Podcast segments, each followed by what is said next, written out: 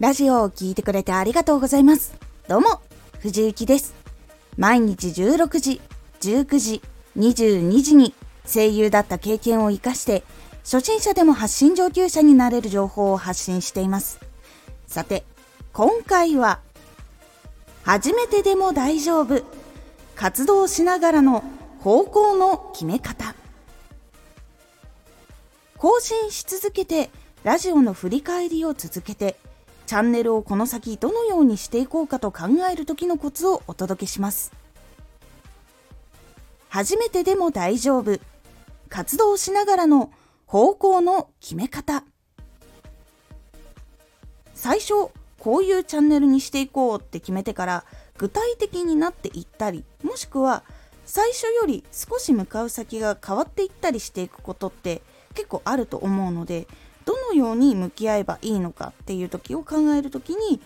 これ結構悩む方多いと思うのでそのヒントになるかと思うので今回お届けしていきます。まず活動を続けてきてだいたい3ヶ月ほどすると少し情報が集まってきます。その時にチャンネルはどの内容が今好かれているのか。そしてチャンネルで届けていきたいことってどんなことか。この2つを考えていくようにします。最初はどのチャンネルでどうしていこうか決まっている場合チャンネルをとりあえず始めてみようと感じてどうしたいか決まっていない場合で始めることが多いと思います。決まっているか決まっていないかのどっちかで始まることが多いかと思います。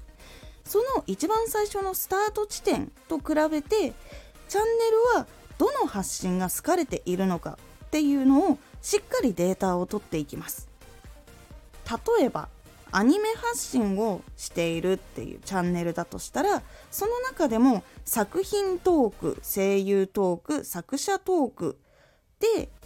話を結構バラバラとしていたそしたらその3種類の中で作品トークが一番聞かれている。一番やっぱり再生率がいいっていうのが分かったとします。その時にチャンネルで届けたいことはどんなことかっていうのを一つ考えてみます。アニメ発信の中でも本当は声優トークがしたいって感じていたとしたらこの先チャンネルを作品トークにうまく声優トークをちょっとこう織り交ぜることで聞いてもらいやすくなるかもしれないっていうやり方に変更していくのか一度声優トークは諦めて作品トークで楽しんでもらえるようにシフトをしていくかっていうことを考えていきます。このようにチャンネルでどういうことがここ3ヶ月では聞かれている？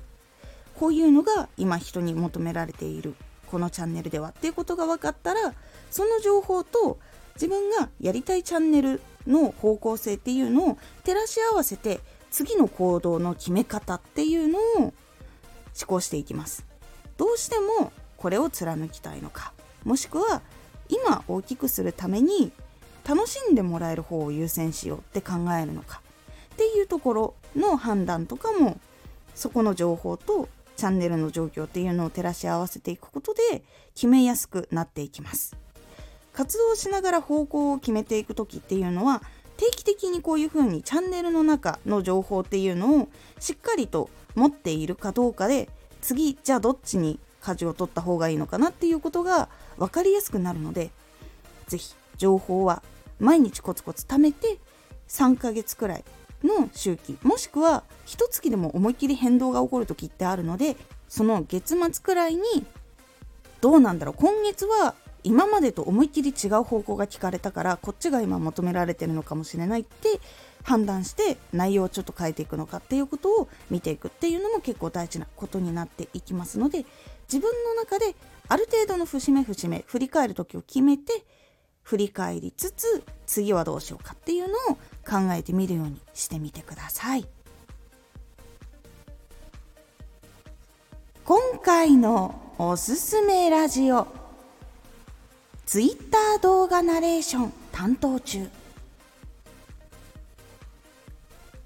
現在 Twitter で動画のナレーションを担当しているんですがその動画を作る時の気をつけてるポイントとかラジオに